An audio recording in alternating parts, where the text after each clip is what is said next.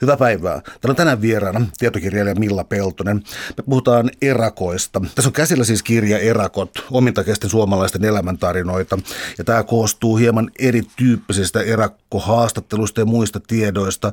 Mistä sä oot oikeastaan löytänyt, kun erakko vähän ikään kuin määritelmän mukaisesti on hankalasti tavoiteltavissa, niin mistä sä oot löytänyt sun aineiston? No se oli kieltämättä aika monen polun takana, että erilaisten vihjeiden kautta, tietysti netistähän löytyy nykyään vihjeitä ihmisiltä kyselemällä.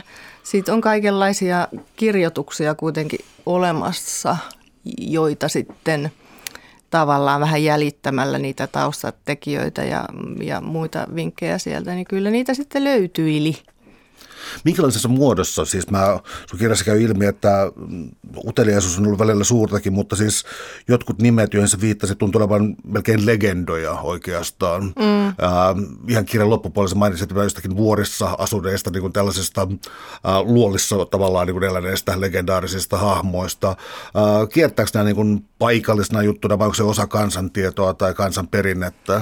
Se on äh, osa kansanperinnettä nähtävästi ja sitten on paikallisia legendoja tämän, tämän tyyppisesti. Että tämä, tämä, mihin nyt äsken viittasit, niin se on itse asiassa, kuka tämä on tämä luolamies, kirjailija, tietokirjailija meillä Kesäläinen, niin hän, hän on muun muassa kirjossa, kirjossaan Suomen, Suomen metsät ja, ja, ja Suomen rotkot kertonut näistä. No ensimmäisenä varmaan tulee mieleen siis Lapin kultaerakot, millä aloitatkin kirjasi. Eli ähm, tässä tuntuu, että tulee tällainen maskuliinisuus, tätä korostuu aika paljon. Äh, onko Lapin kultaerakot myös määrällisesti suurin erakkoryhmä, mitä Suomesta löytyy? Ää, näitä, kukaanhan ei ole näitä oikein laskenut, että tietyssä vaiheessa todennäköisesti on ollut, niin joskus 50-luvulla voisin kuvitella sotien jälkeen niitä miehiä sinne – sinne sitten eksiytyy, joku tuli pitkä, pitemmäksi aikaa ja jotkut lyhyemmäksi. Mutta sehän tässä on, että tämä ei mikään, mikään tota määrällinen tutkimus suinkaan, eikä muutenkaan kovin akateeminen niin tieteellinen tutkimus on, vaikka tietysti tutkijan ottein näitä asioita on, on penkonut. Mutta siellä niitä hahmoja kyllä aika paljon on. Ja siellä on monta nimenomaan tämmöistä niin kuin legendaarista tapausta. No käydään vähän näitä legendoja läpi tässä. Pienen sivuhuomautuksena, että mainitsit tuossa sodan jälkeen. Onko sota yksi sellainen tekijä, joka tuntuisi yhdistävän sota-aika tai tällainen, joka yhdistäisi näitä erakoita? Siis sodan jälkeen mahdollisesti lähtenyt tai sisällissodan jälkeen. Onko jotain tällaista ajallista? No a- ainakin... Äh, Ainakin ihan tota maailmansotien jälkeen, siis varsinkin viimeisen, niin sen, sen jälkeen kyllä nämä ehkä legendaarisimmat aika joku ihan suoraankin oikeastaan sodasta lähti. Et ehkä ne olot jotenkin siellä metsissä ja korsuissa ja montuissa oli jo aika tututkin, että se oli varmaan aika kotoisaa sitten. Että, että kyllä se yhdistää näitä näitä monia. Ja jotkut on sanonutkin sitä näistä uusista, niin kuin nuoremmista kultaerä, kultamiehistä, että, että se on ollut niin kuin omanlaisensa aikakausi vielä esimerkiksi 70-luku, jolloin näitä tyyppejä on ollut vielä siellä jäljellä. Että sellaisia ei enää ole. Mihin on kadonneet? No tietysti he, he ovat kuolleet, nämä, nämä sodan käyneet miehet, mutta ei, ei se, tietysti siellä kultakentilläkin se elämä on muuttunut paljon. Et siellä on tullut nopeampi tiedon välitys ja hieman niin kuin elintaso muutenkin, että ei välttämättä ole niitä ihan pikku, no okei, on ne varmaan aika pikkumökkejä, mutta ei, ei nyt niin alkeellisia ne olot kuitenkaan. Ja sitten myös se, että yhä, se on kuitenkin harventunut sen ammattimaisen kullankaivun perinne, ja nythän se on loppumassa tänä vuonna kokonaan voiko muuten erakkona olla enää niin helposti kuin aiempina vuosikymmeninä. Tarkoitan siis jättäytyä, siis kaikkihan, lähes kaikki, nyt aivan, mutta lähes kaikki on ollut aina välillä ihmisten ilmoilla hankkimassa jotakin välttämättömyyshyödykkeitä ja tällaisia. Um, onko nykyisten, onko nykyisen, mitä sanoisin, hallinnon aikana hankalampaa jäädä ikään kuin jättäytyä pois tällaisesta niin kuin valtiollisesta, valtiollisesta elämästä, jos niin voi sanoa? No kyllä se vähän siltä vaikuttaa. Ja jos ajatellaan, että varsinkin Lappi on ollut, ja onhan se edelleen, erä, erämaat on siellä suuria, että periaatteessa tilaa on, mutta okei, kaikki rekisterit ja tämmöinen valvonta on ehkä tiukempaa, plus että Lapissa on enemmän metsäautoteitä ja sitä turismia ja kaikkea, mikä sitten estää sillä lailla sen piiloutumisen kyllä kuin entisaikaa. No ennen kuin mennään, sanoisiko moderneihin erakkoihin, niin voisi käydä näitä Lapin kultaerakoita läpi. Ja, tuota, ei tarvitse nyt tehdä mitään täydellistä listaa, mutta lähdetäänkö uutterasta Ukon käppyrästä Jaakko Isolasta liikkeelle? Lähdetään vaan. Eh, niin, ah, kysymykset kun haluat. Niin, niin. Jaa, minkälainen tapaus hän on, kun on niin päässyt ikään kuin kirjan avaukseen? No, no hän on mun mielestä oikein, oikein niin kuin nimenomaan tämmöinen ukon käppyrä, jotenkin mun, minun mielestä hy, hyvin viehättävä siinä jotenkin. hä- Hän vaikutti niin, hänellä näyttää olleen hyvin selkeä homma, että kun hän sotien jälkeen sitten tuli sinne kultamaille, niin hän, hän tuli sitten kerta kaikkiaan jäädäkseen.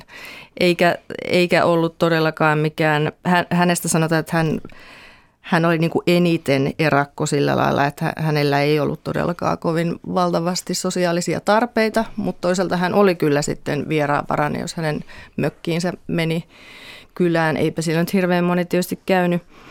Ja oli näitä niin sanottuja Lapin elinkautisia, eli, eli oli siellä sitten ihan, ihan kuolemaansa asti, mutta hiljainen – vastasi hyvin perusteellisestikin, ilmeisesti kun jotain kysyttiin, mutta ei ottanut sen kummemmin niin kuin osaa keskusteluun. Hyvin säntillinen työssään, eli hänessä kyllä korostui just tämä tämmöinen tietty työn, työn eetos, vai miten se nyt sanoisi, jota sitten jälkikäteen on, on monet mieskertojat nimenomaan niin kuin nostaneet esille – minun mielestä jotenkin hyvin viehättävä siinä, että eihän se selittänyt sitä olemistaan kenellekään. Se oli niin kuin hyvin luontevaa, että hän asuu siellä ja piste.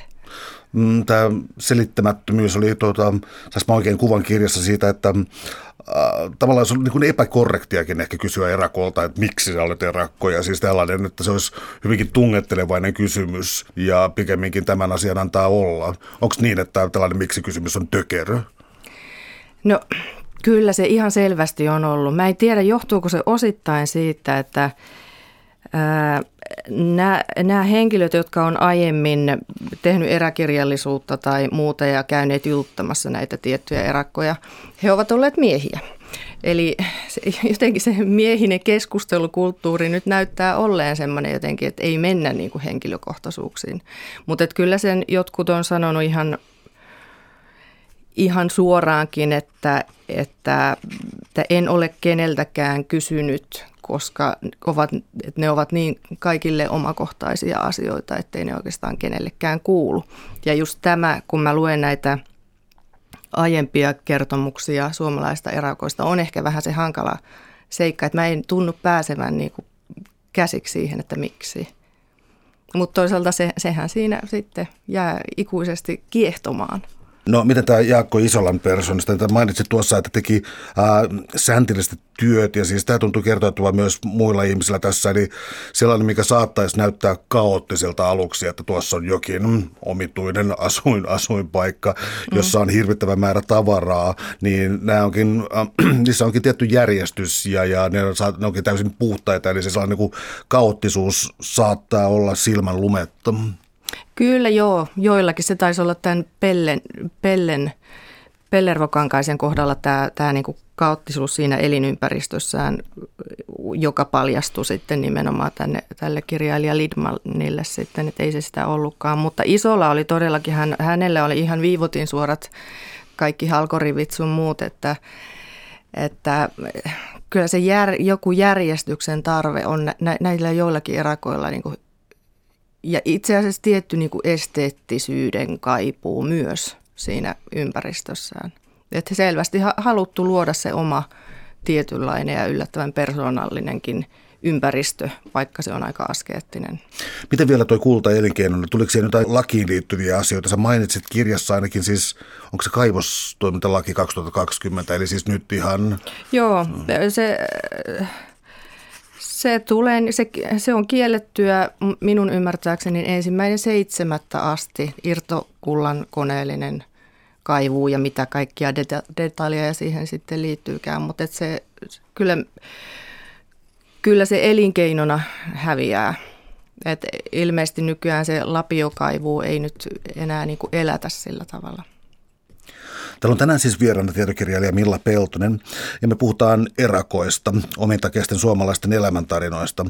Pysytellään tässä Lapissa vielä, koska tuo Jaakko Isolan kohdalla No siis mä en haluaisi psykologisoida, sä myös vältät psykologisointia, mutta siis tässä on tällaisia hurjoja kohtia, että tästä niin kun Jaakko Isolastakin kun haastattelija lähtee, niin se jotenkin tuntuu ystävystyneen ja, ja haastattelija taputtaa olkapäähän ja tämä Jaakko Isola yhtäkkiä niin kun kietoo käsivartensa tämän, tämän haastattelijan ympäri ja rutisti ja oli kyynel silmässä. Eli onko tällainen siis, mitä mä sanoisin, tällainen jonkinlainen mä en keksi mitään parempaa sanaa kuin dialektiikka, tai siis jokin tällainen siis niin vaihtelu sen suhteen, että ollaan äärimmäisen eristyneitä, mutta sitten ollaan myös hyvin sosiaalisia samaan aikaan ja tasapainotellaan niiden välillä. Onko se tavallista?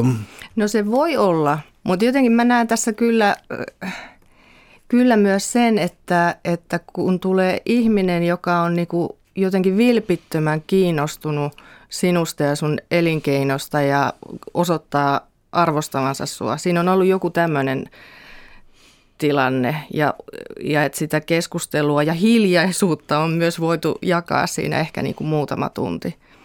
Niin siinä tulee sitten se kiintymys. Ei, en usko, että ihan jokaisen, ihan, ihan jokaisen kaulaan tämä isolakaan olisi sitten hypännyt. Mutta tämä kirjailija Lidman, joka tässä tapauksessa oli kertoi tämän tarinan, niin hän, hän kyllä ilmeisesti osasi hyvin niin kuin empaattisesti suhtautua näihin, näihin tota, erakoihin. Eli hän on muutamassa eräkirjassaan kertonut tapaamisistaan näiden hahmojen kanssa. Onko tämä suomalainen hyve, eli hiljaisuuden kestäminen, olennainen osa? Kyllä, mä luulen, kyllä mä uskoisin näin. Joo. Uh, siirrytään sitten tota, Miessinmaan kuvernööriin Heikki Pihlajamäkeen. Haluaisitko tiivistää vähän, minkä tyyppisestä erakosta on kyse? No hänessä mä ajattelen, että hän, hänessä jotenkin selvimmin korostuu just tämä tietty sotasukupolvi, mutta myös tämä tämmöinen niin oman järjestyksen ja jopa tämmöinen niin oman – oman maailman luominen tietyllä tavalla, että hän, hän leikillisesti tota, teki omat pykälänsä ja käyttäytymissääntönsä ja oman passinsa tähän, tähän niin kuin omaan äh, miesinmaan kuvernementtiinsa, että et, et hänessä korostuu ju, juuri tämä, että on vaikea sopeutua valmiiksi annettuihin raameihin. Halutaan luoda, luoda se oma järjestys, mutta hänessä kyllä sitten – mun olisi tehnyt mieli lähteä psykologisoimaan tätä Pihlajamäkeä ehkä enemmänkin, että jotenkin tuntuu, että hänessä voisi vois korostua jopa jo, jo, joku niin kuin sotatrauma, mutta minä hänen ole psykologi, että voisin tämmöistä, tämmöistä väittää, mutta että hänellä oli sitten myös, myös jonkin verran tätä alkoholin kanssa pelaamista. Ja se ei välttämättä aina hänelle myöskään – sopinut ja hänen kohdallaan on myös vähän hämärää, että hän, hän ilmeisesti oli naimisissa jonkin aikaa, mutta että mikä sen liiton romutti, niin sitä, sitä ei ihan tarkkaan tiedetä. Mielenkiintoista oli myös erakkohahmoja, nyt päin muista nimeä, korjaa mua, jos menee aivan väärin, mutta siis joka 70-vuotiaana tuli isäksi sitten. Joo, se oli tämä Pellervo Kankainen, aivan ihana tapaus. Siirrytään suoraan Pellervo Kankaiseen, koska hän tuntuu olevan hyvin, mitä sanoisi, näyttävä hahmo. Niin, voi että olisi ollut hieno kyllä tavata. Eli hän nähtävästi jo su, niin kuin pitkine punapartoineen ja, ja värikkäinen persoonallisine vaatteineen ja muutenkin sinne vahvuudessaan ilmeisesti Inarissa kylillä ollessaan herätti kyllä kovasti ihmisten huomiota. Ja, ja hänellä, hänellä oli tällaisia, aina no, nämä on näitä legendoja, eihän me voida olla ihan varma, että kuinka paljon niitä liiotellaan, mutta että hänestä kerrotaan, että hän oli nimenomaan tämmöinen niin eläinten ystävä ja ja saattoi suunnilleen syödä raakaa kalaa ja kaikkea mahdollista, että kylpeä aamuauringossa tunturissa se piittaamatta siitä, että kuinka paljon aikaa siellä kuluu ja tällaista. Että hän, ei, hän sitten taas ei suhtautunut kullankaivuuseen kovin säntillisesti, että se oli enemmän sellaista harrastuneisuutta. Ja jotenkin mun mielestä hyvin kuvaavaa sekin, että hänen sille elämäntavalleen se, että, että hops vaan, me, että hän onkin yhtäkkiä 70, kun hän tajuaa, että ai niin, että voisihan tässä jälkikasvuakin ehkä ajatella, että näin, näinkin voi käydä.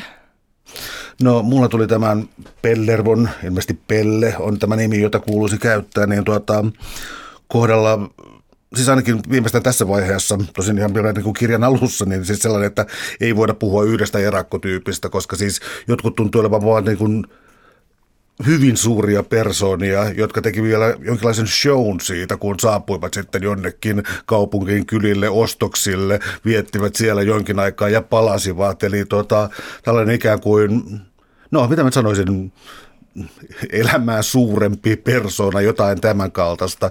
Ähm, mä just viittasin siihen, että ei löydy varmaan niin yhtä tarinaa, joka tällaista kuvastaisi, mutta tuota, mm, onko tällainen showmiehenä oleminen tai shownaisena oleminen tullaan myöhemmin naispoliisin erakkoihin, niin ähm, onko se tavallista jollain tavoin? No Erno Paasilinna on väittänyt, joka, joka on itsekin paljon siellä pohjoisessa ollut ja elänyt ja nähnyt, niin hän, hän väittää, että, tai on tuonut esiin juuri sitä, että hänen mielestä erakot ei tosiasiassa, että hän kärjistää jopa, että erakkoutta ei oikeasti ole, että mielikuvituskin on osa, osallistumista. Ja just näihin kultaerakkoihin liittyen hän, hän on sanonut sitä, että, että monilla näyttää olleen tarve, kun he tuli sinne maalikylille, niin siellä ollaan sitten hyvinkin näkyvästi jossain baarissa istutaan tai, tai hoidetaan niitä pakollisia kuvioita. Että kyllä se ilmeisesti joilla, joillakin on ollut, ehkä enemmän niillä, jotka, joille, joilla sitten on, on, ollut, on ollut tätä viihdeelämää. Kun sitten taas esimerkiksi isolla ei varmaankaan ikinä tehnyt itsestään kyllä numeroa.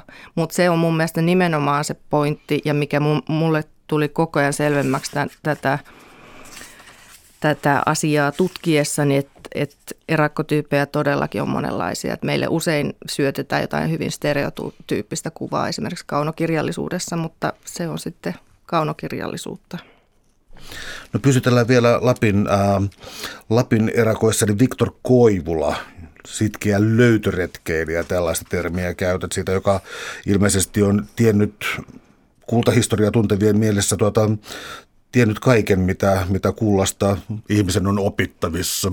Joo, näin, näin hänestä ainakin on mieskertojat jälleen maalailleet, että, että nimenomaan, että häntä on kuvattu todellakin niin, että hieman paatoksellisesti jopa, että, että hän on uhrannut elämästään 30 vuotta tai varmasti paljon lopulta 40 vuotta ainakin tuossa vaiheessa, kun hänestä on, on tällä lailla paatoksellisesti puhuttu ja, et, ja on puhuttu palkkasoturista ja, ja, ja löytöretkeilijästä ja, ja, ja tavallaan tästä kuultaa se, että kultaa ei kuulukaan löytää helposti. Että, joo, että hy, hyvin tämmöinen sankarillinen kuva, johon kyllä nyt erakoiden kohdalla kuuluu sit myös se, että siinä yksinäisyydessä nähdään kyllä aikamoista sankaruutta meidän kulttuurissa – Sä jaottelet myös tässä tällaisen, että erottelet oikeastaan toisistaan myös sitten elämäntaiteilijaerakot pohjoisessa ja muuallakin. mikä ero tässä on? Mikä tekee heistä erilaisia kuin nämä aloituksen Lappi-erakot? Joo, Kyllä. Tota noin, esimerkiksi tässä kullankaivajien kohdalla korostuu se työ, että se on jotenkin se työ kullankaivuun, jolle pyhitetään sitten kuitenkin jollain tavalla se elämä elämätaiteilija erakot on sitten näitä muita hyvin persoonallisia tapauksia. Niitä on paljon nimenomaan siellä, siellä Lapissa. Että heille ei välttämättä, heille ei ole ollut niin selkeää niin konkreettista syytä lähteä erakoksi kuin näillä kultaerakoilla. Ja siellä on hyvin niin kuin värikkäitä ne henkilöiden taustat. Yleensä muualta tulleita – Yleensä Lapin erakot onkin muualta tulleita, ei ihan kaikki, mutta hyvin usein. Se elämätaiteilija erakko kuulosti mun mielestä hyvältä, kun täällähän on sitten ihan taiteilija erakkoja sitten, tai varsinkin yksi tapaus enemmän tutkailtuna, että, että siinäkin on selkeä ero. Taiteilija omistautuu taiteelleen, elämäntaiteilija sitten elämäntaiteilijuudelle. No mainitsit tämän taiteilijan, niin mennäänkö ähm, eri järjestyksessä ja käydään häntä, hänen persoonaa ensin läpi, tämä taiteilijahahmo. Niin, eli Klaus Backberg, josta, mä, josta mä kerron täällä kirjani kolmannessa luvussa. Joo, tämä oli mulle hy- hyvin mielenkiintoinen kyllä tuttavuus. Kyseessä on siis vuonna 1933 syntynyt henkilö, Helsingissä syntynyt mies, joka kuoli ö, vuonna 2015. Ja hä- hänestä mä luin ihan jotain satunnaisia vinkkejä netistä, niin kuin suunnilleen, no okei okay, mä sain Jussi Kiveltä jonkun vihjeen aluksi tämmöistä henkilöstä ja sitten googlailin, netistä ei löytynyt paljon mitään tietoa, mutta sen verran sain sitten selville, että hän on pitänyt tota, taidenäyttelyitä taidesalongissa Helsingissä ja otin sinne yhteyttä. Ja olin jo toiveessa, että tutustuisin Klaus Backbergiin, mutta sain sitten kuulla, että hän on jo kuollut. Mutta sitten siitä lähtikin semmoinen, että mä sain niiden henkilöiden yhteystietoja, joka on hänen sukulaisiaan tai uskottujaan olleita ja pääsin käymään siellä Kultakurussa, jossa Klaus Backberg oli asunut ja niin edelleen ja niin edelleen. Eli oikeastaan mä luulen, että mä oon nyt ensimmäinen henkilö hänen uskottujensa ja sukulaistensa ulkopuolella, joka tietää hänestä niin paljon, koska hänestä hän tosiaan piti valtavan määrän näyttelyitä suunnilleen joka toinen vuosi taidesalongissa Helsingissä – mutta hänestä ei niin kuin henkilönä tiedetty juuri mitään. Et se oli hirmuisen mielenkiintoista ja sitten kun vielä kävi ilmi, että hänen, hänen sitä jäämistyään on sitten arkistoitu, niin pääsin, pääsin sitten tutkimaan jopa hänen sotalapsuutensa. Siis hän asui, eli Ruotsissa sotalapsena 40-luvulla, niin niihin kirjeisiin ja muuta. Että se oli jotenkin hyvin koskettavaa. Mitä sieltä löytyy? Siis tämä oli ää, mielenkiintoinen tapaus. Siis pahimman, pahimman talven ajan asui Helsingissä ja, ja, ja tämä oli ihan säännöllinen rutiini oikeastaan. Oliko se kuitenkin, sitten, oliko niin kuitenkin suurena palvottuna hahmona Helsingissä vai oliko kyseessä ikään kuin edelleen syrjään vetäytyvä tyyppi? Oliko ikään kuin kaksoiselämää vai? No ei, ei sillä lailla, että että kun hän nyt 70-luvulla oikeastaan aloitti viimeistään tämmöisen niin kuin selvästi sen, että hän oli valtaosan vuodesta kuitenkin, kuitenkin Lapissa, niin kyllähän itse asiassa eli hyvin e-, askeettisesti Helsingissäkin. Hän oli tietysti niin kulttuurisuvusta ja hänellä oli vuosien varrella tullut toki ystäviä Helsingissä ja Helsingissä käydessään hän tapasi heitä – mutta eihän mikään seurapiirihaja ollut, ollut täälläkään. Ja, ja myös se hänen asuntonsa, hänellä oli pieni, pieni asuo, asunto Mariankadulla nyt viimeisinä vuosikymmeninä, niin oli hyvin, hyvin askeettinen. Se puu, puulattioineen ja, ja siellä oli niin todellakin vaan välttämättömyydet. Et ei voi ihan kaksoiselämästä, mutta tietysti sekin, että osa syy hänen Helsingissä ololle oli sitten se, että taideteoksia siellä äh, Lapin erämaan pimeydessä on aika vaikea viimeistellä sitten. Että ne oli oikeastaan pakko ja kehystää, että ne oli pakko tehdä niin kuin viimeistellä täällä. Täällä on tänään siis vieraana tietokirjailija Milla Peltonen. Me puhutaan erakoista eli omintakeisten suomalaisten elämäntarinoista. Ähm, nyt hypättiin hieman tänne lähemmäs nykyaikaan, mutta palataan, palataan pikkasen, koska Surnu-Pekka erämaassa lapsesta saakka ja lapsesta asti tuota, äh, valoita sitten hän, hänen elämäänsä vähän. Surnu-Pekka, joo. Hän, hän, hän on kyllä varsin kiinnostava Joo, eli hän on näitä Vätsärin erämaan viimeisiä asukkeja. Nykyään se taitaa olla koko lailla tyhjillään. Eli siellä Ylä-Lapissa Inarijärven koillispuolella hän on eleskellyt. Hänkin on syntyisin vuonna 1933. Mun ymmärtääkseni elää, elää edelleen. Hänet tunnetaan myös nimellä Terva-Pekka. Eli hän on oikeastaan niitä henkilöitä sitten taas, jotka on elänyt lähes ihan sitä varhaisempaa lapsutta huolimatta, sitä lukuun ottamatta, niin siellä samassa paikassa. Eli aluksi vanhempiensa kanssa ja sitten, sitten elämän kumppaninsa kanssa, eli, eli naisen, joka oli tässä perheessä alun perin vissiin piikana – kunnes hän sitten jäi tuossa vuosituhannen vaihteessa yksikseen ja eli, eli sitten vielä yksikseen kymmenen vuotta siellä erittäin, erittäin alkeellisissa oloissa. Hänestä on tehty semmoinen televisiodokumentti kuin Pieni rakkaustarina vuonna 2010. Et sen jälkeen hän sitten kuitenkin on muuttanut rivitaloasuntoon Nellimiin ja siellä ilmeisesti käy kodinhoitaja – mutta hyvin sitkeää sorttia. Tämä tuota, vanhuuden päivillä jonnekin muuttaminen siis saattoi olla partneri, mutta äh, saattoi olla myös sairaalareissut ja tällaisia. Onko yleinen tarina se, että äh, terveys pettää ja silloin on pakko luopua siitä elämästä ja sanotaan nyt tylysti käydä kuolemassa kaupungissa. Niin, no kyllä se vähän, vähän näin, näin näyttäisi olevan, että jolle ei ole kuollut sinne. Kultaerakkojahan on paljon kuollut, vaikka että mökki on palannut tai okei, okay, isollakin oli kuollut ihan sänkyynsä sinne mökkiinsä. Mutta kyllä se usein näin on, joo. Kyllä. Mutta Surnu-Pekka elelisi varmaan edelleenkin siellä Vätsärissä, jollei sitten olisi käynyt niin iäkkääksi, että ei, ei enää sitten kyennyt.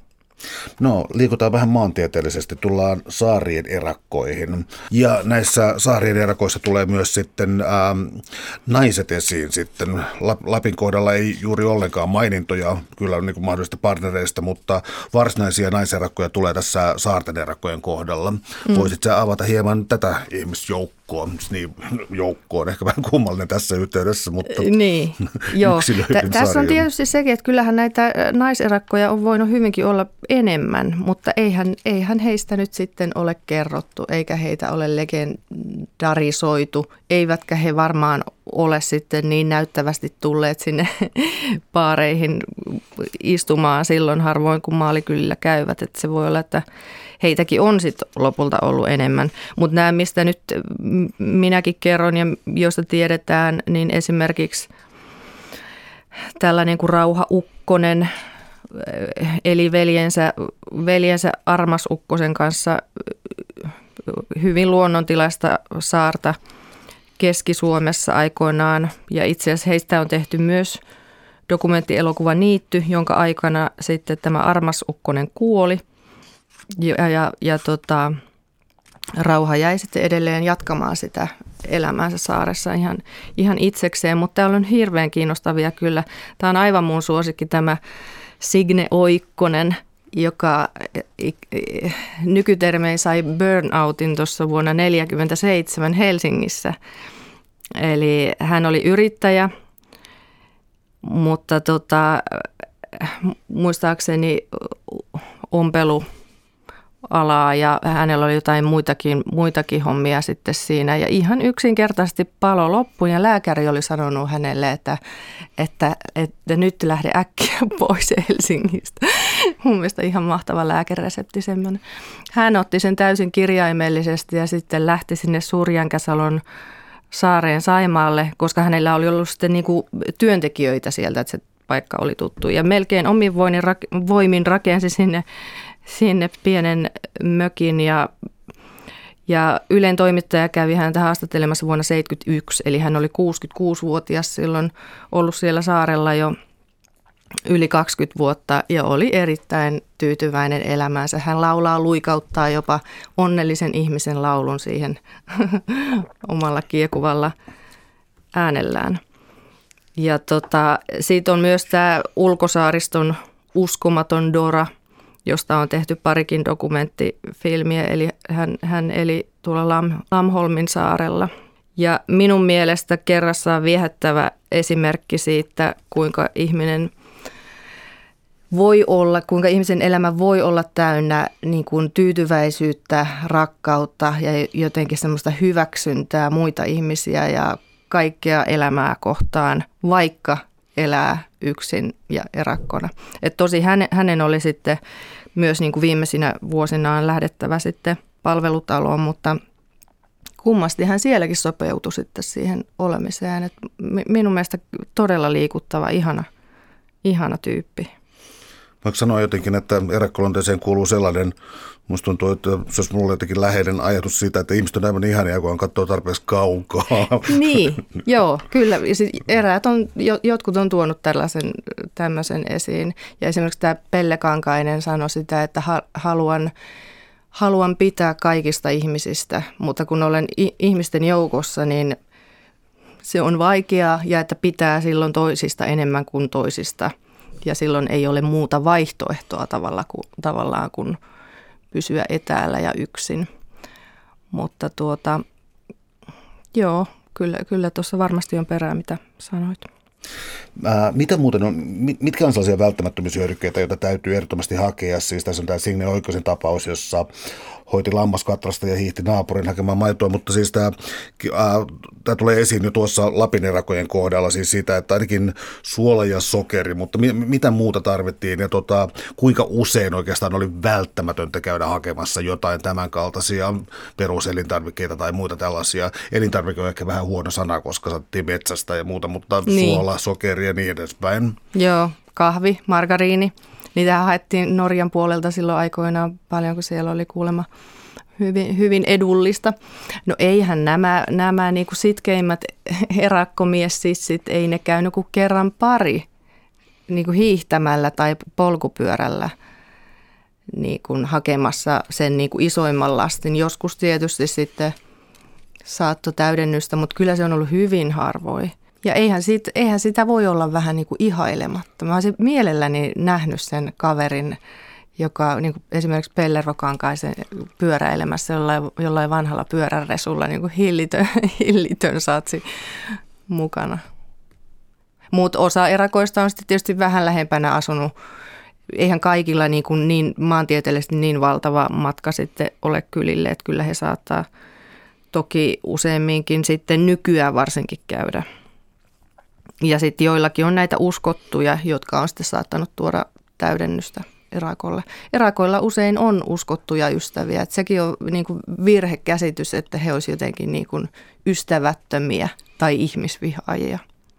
No, koska me voidaan tietenkään tässä niputtaa hyvin, hyvin erilaisia ihmisiä, erilaisia eksentrikkoja ja muuta, niin otetaan täältä muutama eri nimi, eri nimi. Ja tota, Itävallasta Anton Neumeier. Tämä oli pieni yllätys mulle tässä kirjassa. Aha, Kertoisitko joo. hänestä? Anton Neumeier, joo.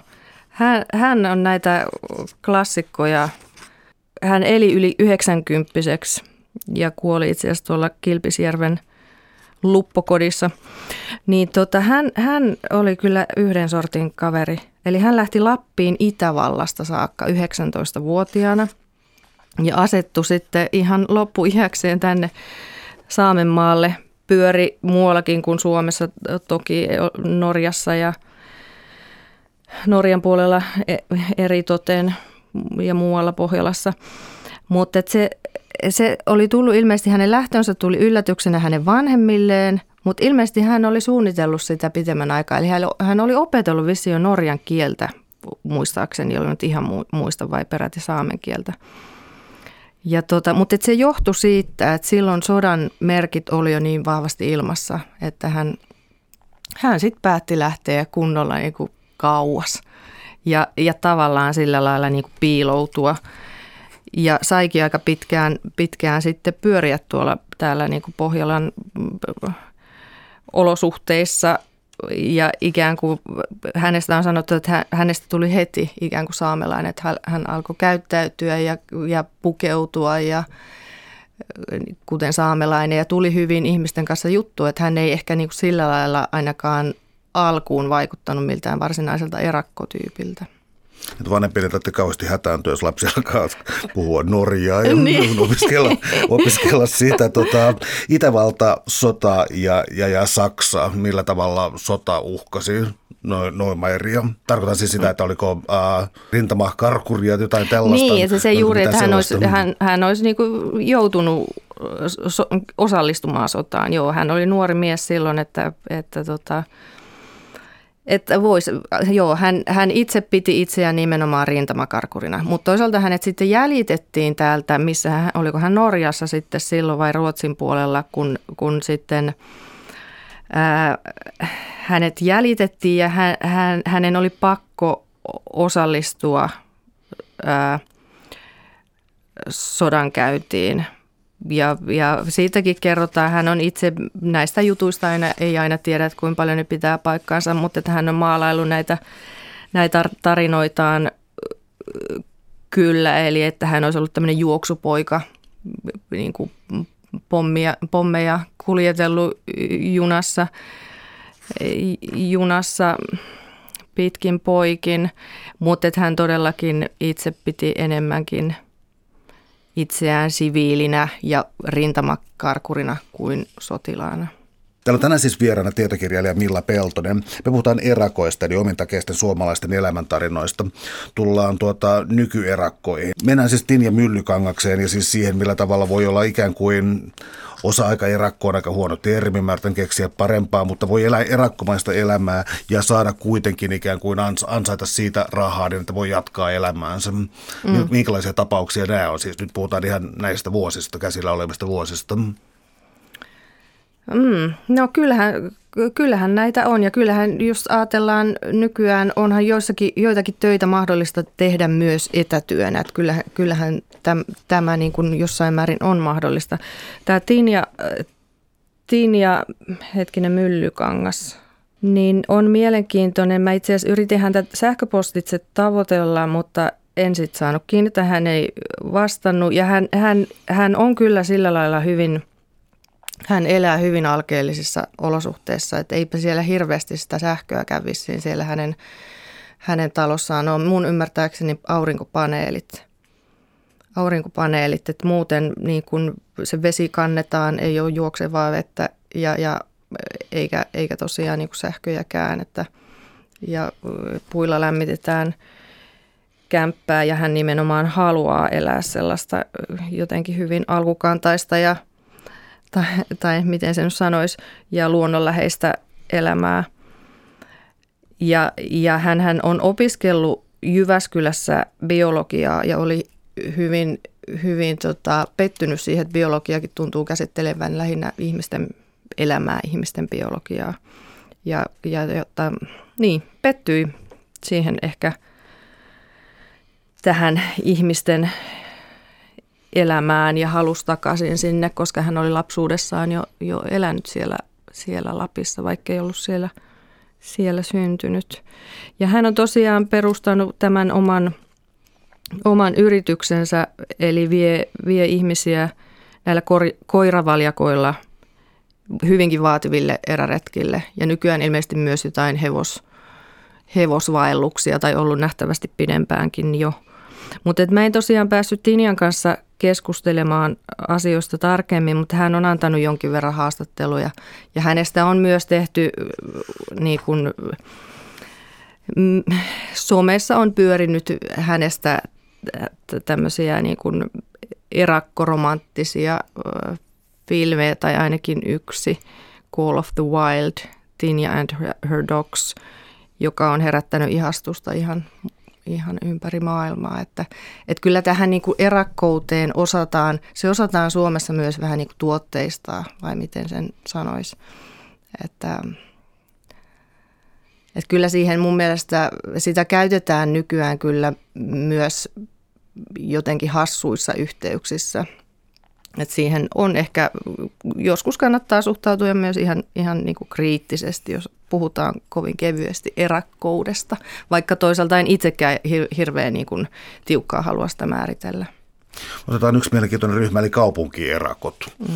Se on sellainen, joka voi kuulostaa ristiriitaiselta, mutta ei sitten toisaalta välttämättä ollenkaan. Niin kuin, tulee vain mieleen siis se, että olen joskus lukenut siis sellaisen väitteen, että esimerkiksi raamatun autiomaa-erakot viettävät 40 päivää jossakin, mutta antiikin Kreikassa taas oli erakkoja, jotka olivat nimenomaan kaupungissa, koska siis äh, kaupungissa voi olla täysin välittämättä metsästyksestä, ruoan laittamisesta, siis tällainen kuin melkein urbaani, että tilaa vain ruoan kotiin eikä koskaan poistu asunnostansa, siis, siis tällainenkin erakkoilmiö, mutta kaupunkierakkoja muutenkin siis erilaisissa äh, kaupungin marginaaleista voi löytyä. Äh, minkälaisia tuota, henkilöitä sä oot löytänyt näistä kaupunkierakoista? Joo, no mä itse suhtaudun, mä oon hirmu usein kuulin, kun joillekin ihmisille kerroin tästä kirjaprojektista, niin hyvin usein kommentti oli se, että eikös nykyään ne erakot löydy kaupungeista, että siellähän niitä yksinäisiä ihmisiä on. Eli hirmu herkästi ajatella, että jotenkin yksin ajautunut, yksinäisyyteen ajautunut ihminen on sama kuin erakko, eli niin kuin erakoitunut passiivisesti. Ja et jotenkin siinä on ikään kuin vähän semmoinen negatiivinen leima. Mä, mä en ihan lähtenyt sille linjalle. Mä ajattelisin, että niin kuin mun mielikuvissani Suomessa erakkous kuitenkin liittyy siihen, että lähdetään sieltä ruuhkaisimmilta alueilta ja että siihen meidän kulttuurissa kuuluu joku metsäläisyys – ja nimenomaan siirtymä jonnekin. Ja se on usein aika niin kuin pitkänkin harkinnan tulos, että se ei ole ihan vaan joku tuommoinen, okei, monet ihmiset on myös painut, mutta se ei ole välttämättä sitten kovin kestävä tai, tai tota, onnistunut ratkaisu, että se voi sitten johtaa kyllä niin kuin murheellisuuksiinkin tuotu mieleeni vain sellaisen asian, mitä käsittelet tässä kirjassa myös, nyt se käyty termiä lähtö, että siis lähteä jonnekin erakoksi. Ja, ja ihan siis tässä erakkosanan merkityksessä, niin sille antaa myös sanakirjan merkityksen, jossa viitataan uskonnolliseen merkitykseen nimenomaan, mm. että eristäytyy uskonnollisista syistä. Tai sitten tällainen lähtö, mikä tässä tulee, eli, eli viittaa se siihen, että tässä on jokin katkos, jokin murros, jokin muutos, joka niin kuin nimenomaan tuottaa erakkoluonteen tai ehkä mä kysyn väärinpäin, on erakkoluonne jomuutta, joka sitten kulminoituu siihen, että lähtee jonnekin tai jopa siirtyy uskonnolliseksi. Joo, mä ajattelin, että siinä, siinä sanakirjamääritelmässä se uskonnollisuus on oikeastaan, se on vähän kapeasti määritelty. Mä ajattelin, että se voi olla mikä tahansa muukin tämmöinen aatteellinen niin kuin vakaumus. Esimerkiksi näistä yksi minun herakoistani Marketta Horn, joka edustaa tällaista hyvin ekologista ja järjestelmäkriittistä erakkoa, niin hän, hän on hyvin jyrkästi sitä mieltä, että, että, että niin kuin erakkous ja kaupungissa elävät niin sanotut yksinäiset ihmiset, että ne on niin kuin kaksi aivan eri asiaa, että kaupungissa usein ihmiset niin kuin kuitenkin olosuhteiden pakosta ajautuu siihen tilanteeseen, se voi olla vaikea muuttaa – tilannettaan ja usein se johtaa niin kuin kärsimykseen ja semmoiseen johonkin vähän uhriutumiseen, kun taas niin kuin erakoks, erakkoelämä on, on usein niin kuin valinta. Se voi toki tulla jonkun elämänkäänteen vuoksi, mille ei itse mitään voi, mutta että kyllä siinä minun mielestä niin se on selvästi jotenkin valinta ja usein niin kuin vähän pitemmän harkinnan tulos.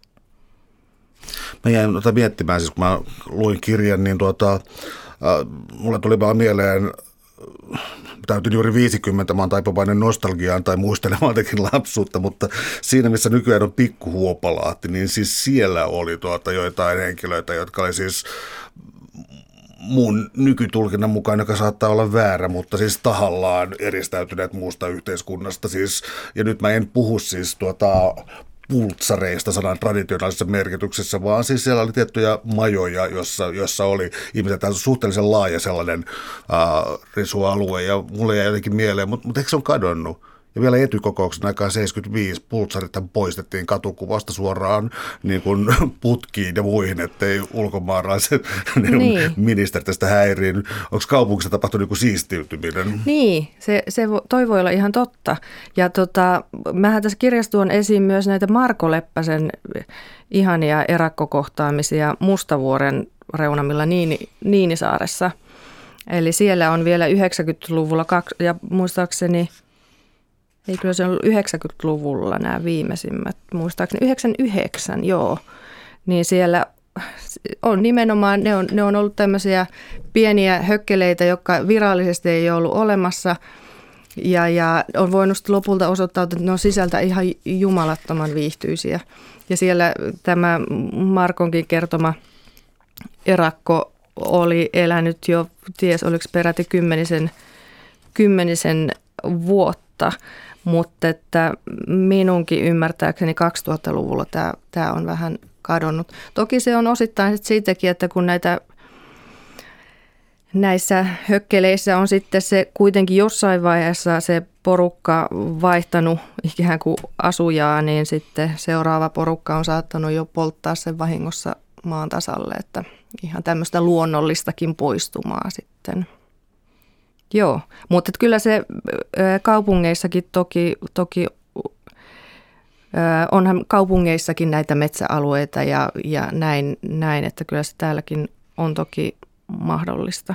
Mutta mä ajattelisin niin, että jos erakkous halutaan ajatella niin kuin mahdollisimman laajasti, just niin kuin vain, vaikka että kerrostalo yksin, yksin eläjä, voidaan ajatella, että hän on myös erakko. No tätäkin pitäisi niin tutkia enemmän. Niin jokuhan voisi tehdä kirjan kaupunkierakot. Niin, että se voisi olla ihan niin kuin oma aiheensa. Mikä ystävällisenä kutsuna ilmoitettakoon. niin. Tulen äh, tuota, tuota, ekologisiin, äh, siis nyt varmaan pitää kuinka pitkälle erakkosana oikeastaan venyy tässä, mutta siis sanotaan nyt äh, vapaaehtoinen, vaihtoehtoinen ää, ekologinen elämänmalli. Mm, Tietynlainen mm. erakous kuitenkin, sana venyy siihen saakka. Nämä nyt on varsinaisia sitten niin sanotusti oravan pyörästä lähteneitä ja valinneet ekologisen tien. Onko jotain yhteistä nimittäjää? Onko se nimenomaan ekologia? Kuuluuko se ikään kuin yhteiskuntakritiikki? No, no minun mielestä nimenomaan nämä, nämä kaksi asiaa, eli semmoinen niin kuin Marketta Horn käyttää, on muistaakseni käyttänyt itsestään nimitystä myös järjestelmäpakolainen, tai ainakin minä käytän sellaista. Ää, ja että hänelle tosiaan ne ekologiset elämäntavat on kaiken, kaiken A ja O. Ja samoin tämä omavaraistilallinen Rami, joka on tässä mun kirjassa, niin kyllä hänellä, paitsi että hänelläkin liittyy se erako, tämmöinen niin kuin omavaraiseksi erakoksi lähteminen siihen, että hän uupui yrittäjäelämään, mutta että osittain jo siinä aikana hänellä niin kuin kasvokriittisyys tätä nykyyhteiskuntaa kohtaan, mutta että myös, myös semmoinen tietty luonnonläheisyys ja, ja jonkinasteinen ekologisuus ainakin liittyy siihen ja omavaraisuus. Mm.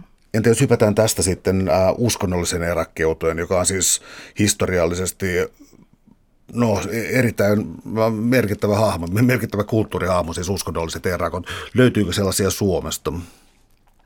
Meillä on oikeastaan hyvin vähän tämmöisiä, jos me ajatellaan tämmöisiä ihan niin kuin yksinäisinä erakkoina. Me voidaan puhua tietysti erakkoyhteisöistä ja voidaan ajatella, että luostarit on erakkoyhteisöjä tietyllä tavalla, vaikka onhan nekin hyvin niin kuin ortodoksinen luostarimaailma, sehän hyvinkin kytköksissä toisaalta sitten niin kuin yhteiskuntaan muuten. Mutta tota, tällaisia yksittäisiä uskonnollisia erakkoja näyttäisi olevan vähän, että meillä on tämmöinen poikkeustapaus kuin munkki Stefanos, jota yritin saada haastatteluun myös kirjaani varten, mutta hän sitten kieltäytyi – äh, ihan, ihan ymmärrettävästi, että erakot haluavat pitää tämän yksityisyytensä, mutta mä löysin sitten netistä hyvinkin paljon häne, häneen liittyvää niin materiaalia, että hän on antanut lehtihaastatteluja ja hänestä on myös tehty yksi, yksi tosi hieno radiodokumentti äh, kaksi vuoden aikaa jossa hän kertoo hyvinkin avoimesti, yllättävän avoimesti elämäntavastaan ja, ja, ja että mitä se, mitä se uskonnollinen erakkous oikeastaan hänellä sitten tarkoittaa. No tullaan vielä yhteen ryhmään, eli jos tässä oli jo tuota hieman puhuttu elämän, äh, elämäntaiteilijoista, niin on myös kirjoittavia erakkoja ja, ja, ja siis tällaisia, ähm, mä sanoisin, sellaisia ihmisiä, jotka, jotka, joiden täytyy ammentaa ikään kuin luomisvoimaansa tietystä syrjään vetäytyneisyydestä ja usein myös jonkinlaista luontosuhteesta. Äh, voisi kuvitella, että Suomessa on tällaisia paljonkin. Miten sun aineiston valossa? No mä voisin kuvitella, että heitä on kyllä vielä paljon enemmän kuin mitä, mitä mä tässä kirjassa tuon esiin, että meidän niin tunnetuista kirjailijoista Eeva Kilpi on minun mielestä tuonut sitä tuotannossaan ja jossain haastatteluissaan niin kuin selkeimmin ehkä esiin. Että toisaalta hänkin, no okei, hänen, mä, mä tutkin tai tuon esiin jotain niin kuin novel, yhden novellin kautta varsinkin tässä mun, mun teoksissa. Eli se ei ole niin kuin yksi yhteen häneen tietenkään, Mutta tota, ja sitten mulla on tämä Leo, joka on, voisi ehkä puhua itse kirjailijasta, eli omakustanteina käy, omakustanteita julkaissut ja käynyt, käynyt tavallaan itse terapoimassa itseään pitkiä kausia kerrallaan tuolla Lapin perukoilla. Ja, ja niin kuin nimenomaan se kirjoittaminen liittyy siihen itse, itse terapiaan. Mutta luulisin, että se on hyvinkin, ihan, ihan niin kuin kuvataiteilijoillakin, niin kyllä, kyllä näitä on. Tai mikä tahansa ehkä luova ammatti voi vaatia niin kuin pitkiäkin kausia. Tai joillekin se tuntuu olevan niin kuin hyvin tärkeä asia.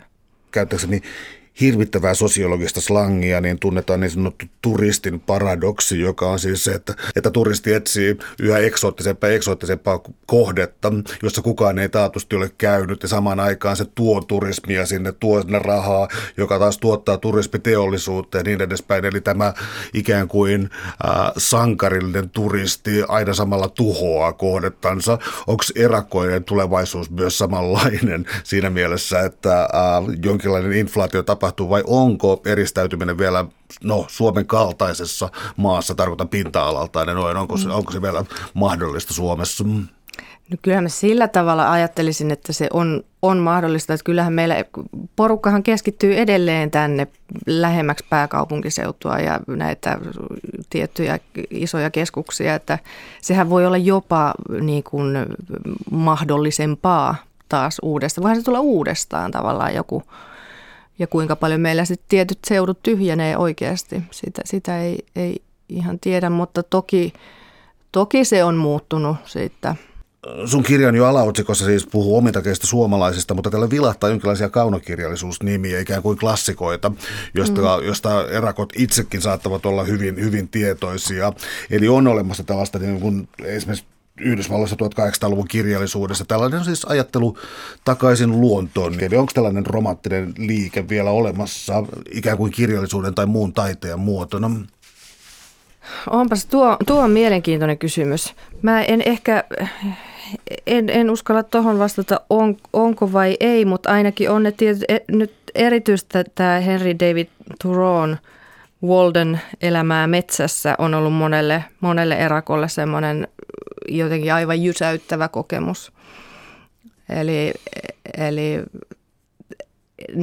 näitä vaikutteita toki, toki on sieltä, mutta en, en usko, että ihan sellaisena liikkeenä. Suuret kiitokset keskustelusta, Milla Peltonen. Oli ilo. Kiitos.